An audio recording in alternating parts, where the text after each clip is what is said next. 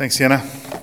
Well, if you've got a Bible, um, have it open in front of you. The, the, plan was today to try to bring our own Bibles. I hope you saw the email during the week. So uh, that would be good if you can do that next week, or maybe you can use your phone, something like that. I'm still recording the, um, the sermons live, uh, so uh, now, I should say. Um, so, hello, everyone at home. Uh, if I crack a joke at some point, can you laugh extra loud so it comes through the microphone? That'd be great.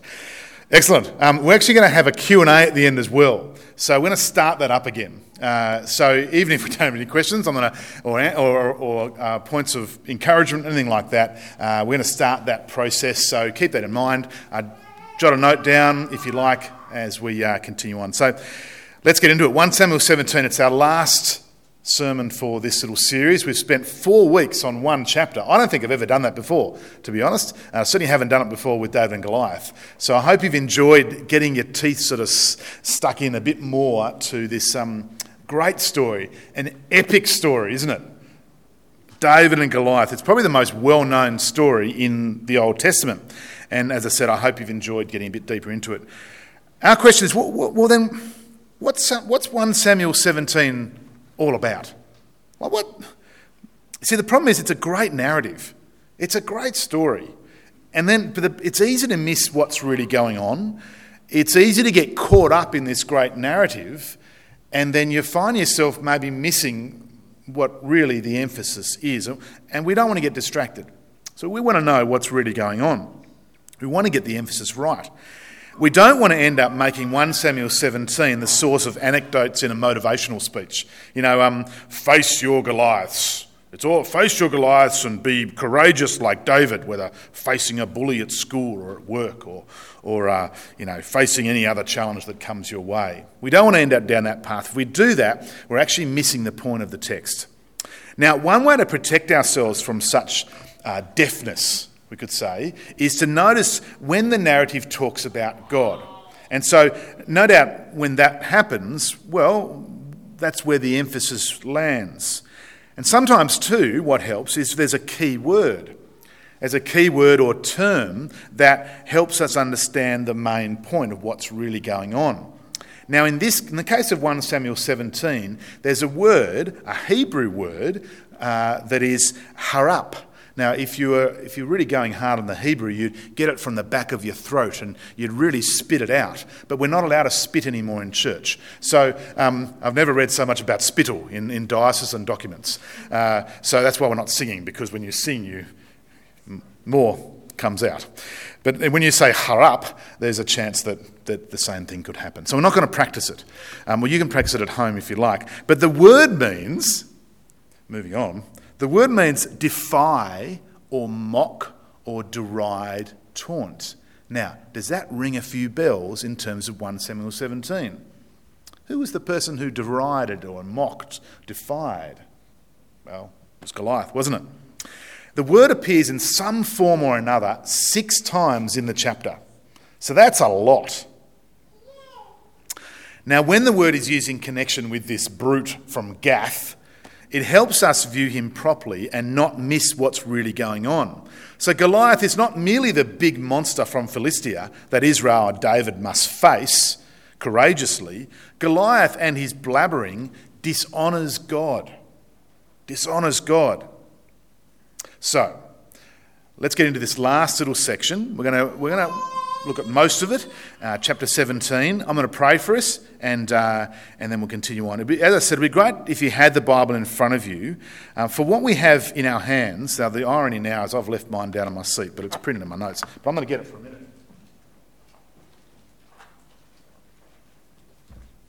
See, what we have in our hands here is it's not just a book, is it? It's not just a stage prop uh, used for um, whatever other purposes. Uh, a minister friend of mine wrote in the Herald this week the Bible is not a book to be weaponised, it's not a, a, a talisman, a lucky charm. Uh, it's a book to be read and lived or not at all. So, Let's, um, let's read it today. Have it open. Uh, mine is printed in my notes, but I will have it open in a minute, and let's pray for us. Uh, Father, we, uh, we, we thank you for your word. We thank you that it's not just a lucky charm, it's not just a, just a standard book or anything else. Uh, Lord, it is your word. And so, Lord, it's so relevant to us because you are the creator of the world. You are our Saviour. Lord, you are our Redeemer. And Lord, we pray as we hear it today that you would, uh, by your Spirit, speak to us and that we would, we, it would be impressed on our hearts and so that we would live our lives uh, honouring you in all that we do. In Jesus' name, amen. All right. Well, we've finally come to the fight. Yes! The combat bit. Have you been waiting for that? If you maybe you haven't, I'm, I've been pretty excited for it to come. Finally, we've come to the combat bit. Ah, but actually, it, there's very little of it, is there? Very little combat at all. It's sort of over in a flash. A, a number of um, uh, years ago, there's a guy called, uh, uh, well, of course, you, if you follow sport at all or any, you've, you've probably heard of Mike Tyson, right? Mike Tyson was a very famous, he still is a famous boxer. Uh, he was, I've got a little picture of him, there he is. He's Mike Tyson winning yet another battle. Um, now, back then, and even today, if you've seen the YouTube clips, Mike Tyson was a physical force to be reckoned with. He's about in his mid 50s, I think, now, and he is an absolute beast. Uh, his nickname was Iron Mike Tyson. Now, in his heyday, when he was boxing professionally, there would be such an enormous build up to his fights. Just enormous. There was a, a media circus would follow each fight. The promoters were just as famous as the boxers. If you remember a guy called Don King, Don King had this uh, big sort of afro haircut, spiky up like that. It was pretty, yeah, it was very well known. So big venues, um, big money, and Tyson was the biggest name of all. This is early 90s, late 80s. But when the fight came, so when the bell rang for round one, it was over almost as soon as it started. Tyson landed the first bang knockout punch, down they went. Fighter after fighter, down they went. Now, the difference here, though, in 1 Samuel 17 with David and Goliath, is that the one expected to triumph is instead defeated. The question we must, we must ask is how and why is this possible? Was it David's courage, or maybe, uh, maybe he just got a lucky shot in? I did happen to see this. I'll just show you this little clip for a minute. Uh, hope it comes out in the video okay. Um, nope, this one's not good. And he chucks it back, and then thunk, it hits the guy and hits Goliath in the head. Was it a lucky shot? I don't think so. No.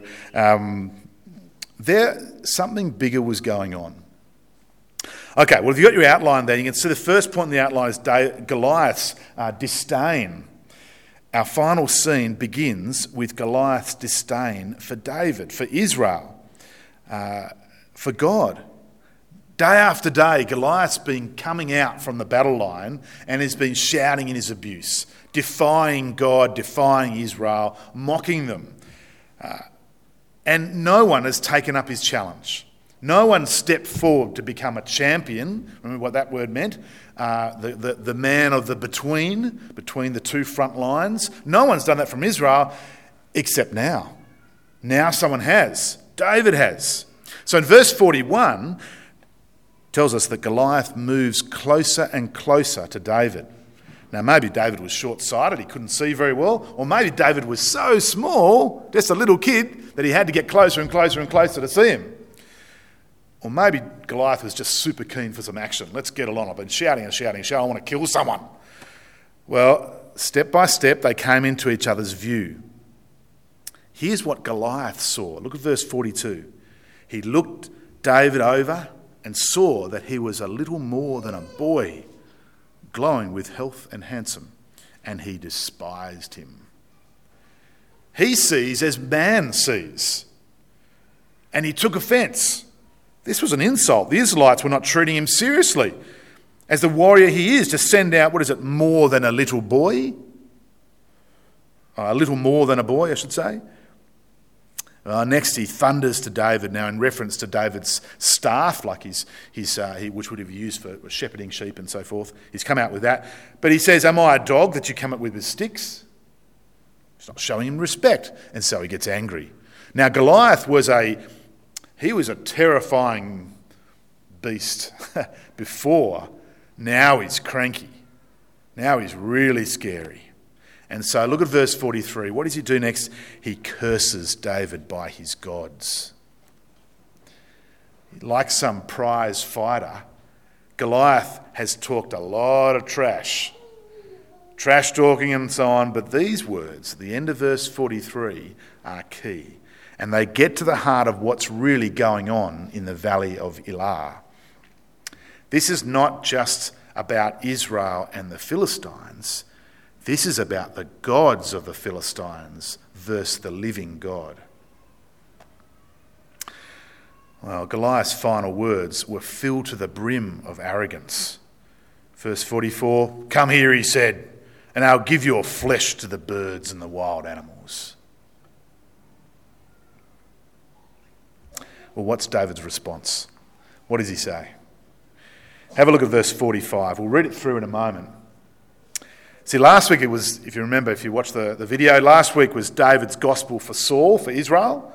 Uh, now, I guess we could hear, I guess we could say we're hearing David's gospel for Goliath, although, hey, it's not good news, is it? Not good news for Goliath, David's gospel, but it is the truth.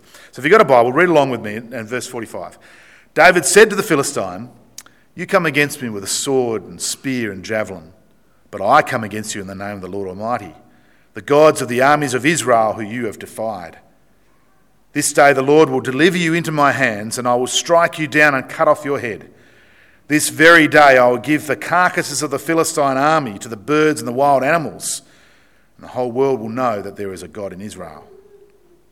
All those gathered here will know that it is not by sword or spear that the Lord saves, for the battle is the Lord's, and he will give all of you into our hands.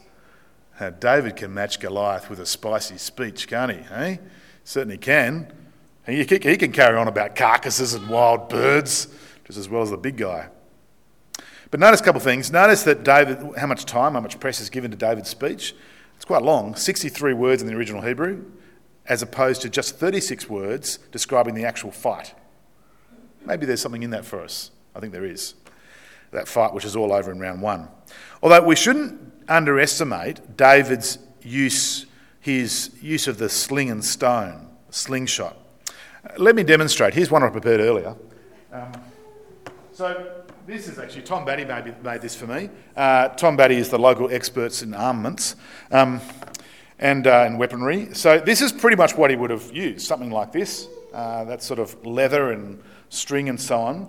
And uh, David was pretty good at it. So this is his weapon of choice. And so the, the idea is that you, uh, I'm going to stand back here so the camera can still see, you wouldn't want them to miss out on this. Uh, so you fling it around and then you let go one finger and then it floats. So I've got a golf ball here, I'm going to give it a go. And uh, I think it should be fine. What do you reckon? No, I'm not going to do it, don't worry. Might do it outside. I'll let the kids play with it afterwards. That'd be a good idea. I won't do that either. Um, but the, a golf ball is 4.2 centimetres in diameter.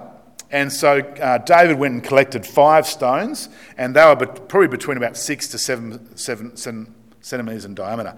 Why five stones? There's nothing in that, folks. It's just five stones. He wanted five cracks at it. That's all. He got it on the first go. That's how good he is. Didn't need the other four. Um, nothing more than that. Um, but the idea is that, yeah, and when you, when it, taking the golf ball out, it's quite hard. Six or seven centimetres, and to keep it in there, that, that takes some skill. I'll see if I can do it. I won't throw it. That's all right. It could go absolutely anywhere. I did try it on uh, at, the Batty's place, and it was yeah. So it's meant to sit in there, which mine I can't do it with a golf ball.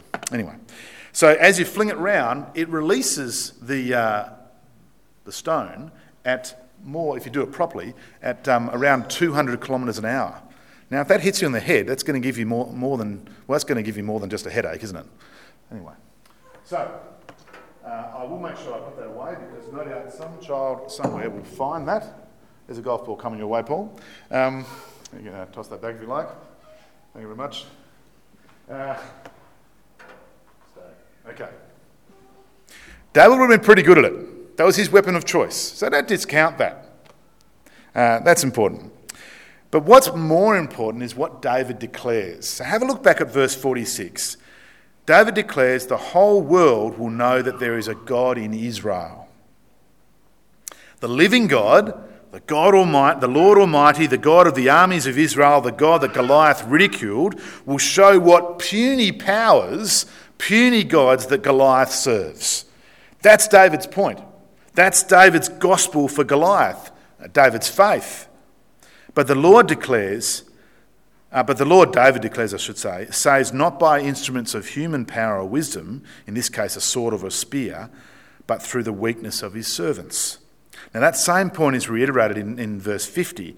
David overcame the Philistine with sling and stone, and there was no sword in David's hand. Uh, it's why he had to borrow Goliath's sword to finish the job. It's a pretty gruesome story, though, isn't it? Uh, lots of head chopping, and, uh, but that's warfare in those days. The Lord gave victory, but he gave victory through what the world regarded as weakness. Now, that's a theme that's been building in this chapter, hasn't it? All the important people regarded David as weak. Remember Eliab? Uh, Eliab, well, in verse 28, Eliab says to David, You're a pain. Now, that's my translation. But, little brother, go away. Pain. Uh, Saul warns David. When David comes up and says, I can do this job, Saul says, Well, you're green. You know, you're inexperienced. Verse 33. And Goliath mocks David by saying, You're puny. Again, my translation, uh, in verse 42. But you get the idea. Yet, David is the one the Lord uses to deliver Israel. And nor does David have the right equipment. He puts aside Saul's armour and sword. Otherwise, he'd just be like a king like the other nations. He didn't want to be a little mini Goliath dressed like him. He insults Goliath with his staff. And he demonstrates that God brings rescue without the symbols of human strength. Now, if we keep going through our Bibles and keep reading, we're going to come across that theme time and time again. What matters not is whether you have the best weapons, but whether you have the real God. That's what matters most. That's what faith is, isn't it? That's what trusting God is. In God, we have the real and living God. In fact, your inadequacy may be precisely your qualifications for serving God. For His strength shines most bright through your weaknesses through your shortcomings, through our frailties. As the Apostle Paul wrote, speaking of his weaknesses, and he, he speaks of his thorn in his flesh. Now, we don't really know what exactly that thorn in the flesh was. It could have been a sickness, could have been a, a disability, or something like that. But this is what he writes about God using him through his weaknesses. It's 2 Corinthians, actually, I've got it up on the screen for you. 2 Corinthians 12, 9 and 10. But Jesus said to me, to Paul, My grace is sufficient for you, for my power is made perfect in weakness. Therefore, I will boast all the more gladly about my weaknesses, so that Christ's power may rest on me. That is why, for Christ's sake, I delight in weaknesses, in insults, in hardships, in persecutions, and difficulties. For when I am weak, then I am strong.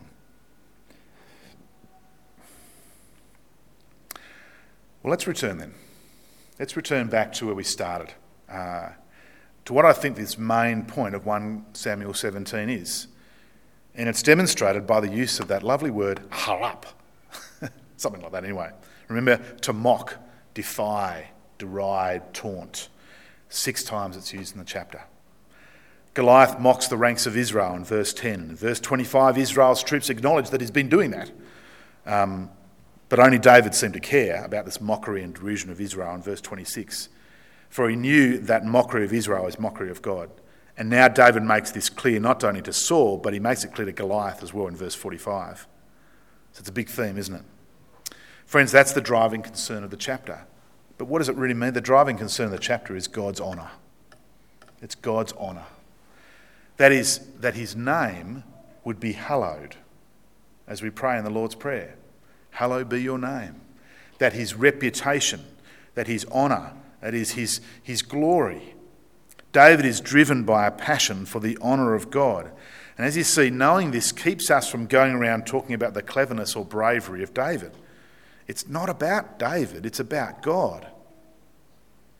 The focus of the chapter is not on David's courage, but on the Lord's power in David's weakness.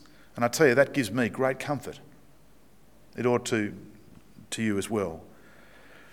In fact, three times in the chapter, David has told us exactly that.